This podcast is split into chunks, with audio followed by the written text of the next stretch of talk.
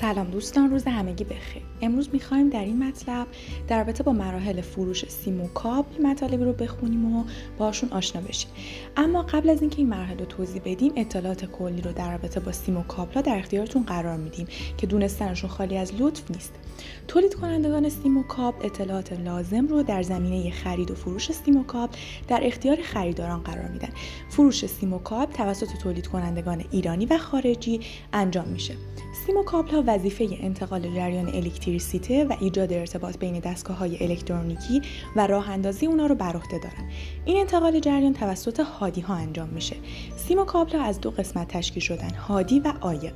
هادی ها موادی هستن که رسانه بالایی دارن و جریان برق رو با کمترین میزان طرف شدن انرژی از خودشون عبور میدن.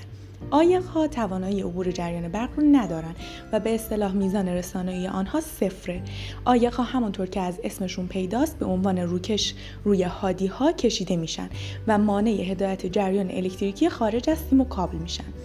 سیم ها به سه دسته تقسیم میشن. سیم های مفتوری یا تکلا سیم های افشان و سیم های نیمه افشان.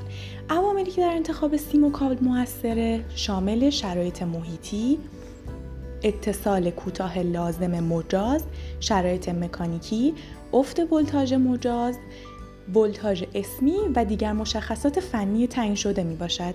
ممنون از توجهتون.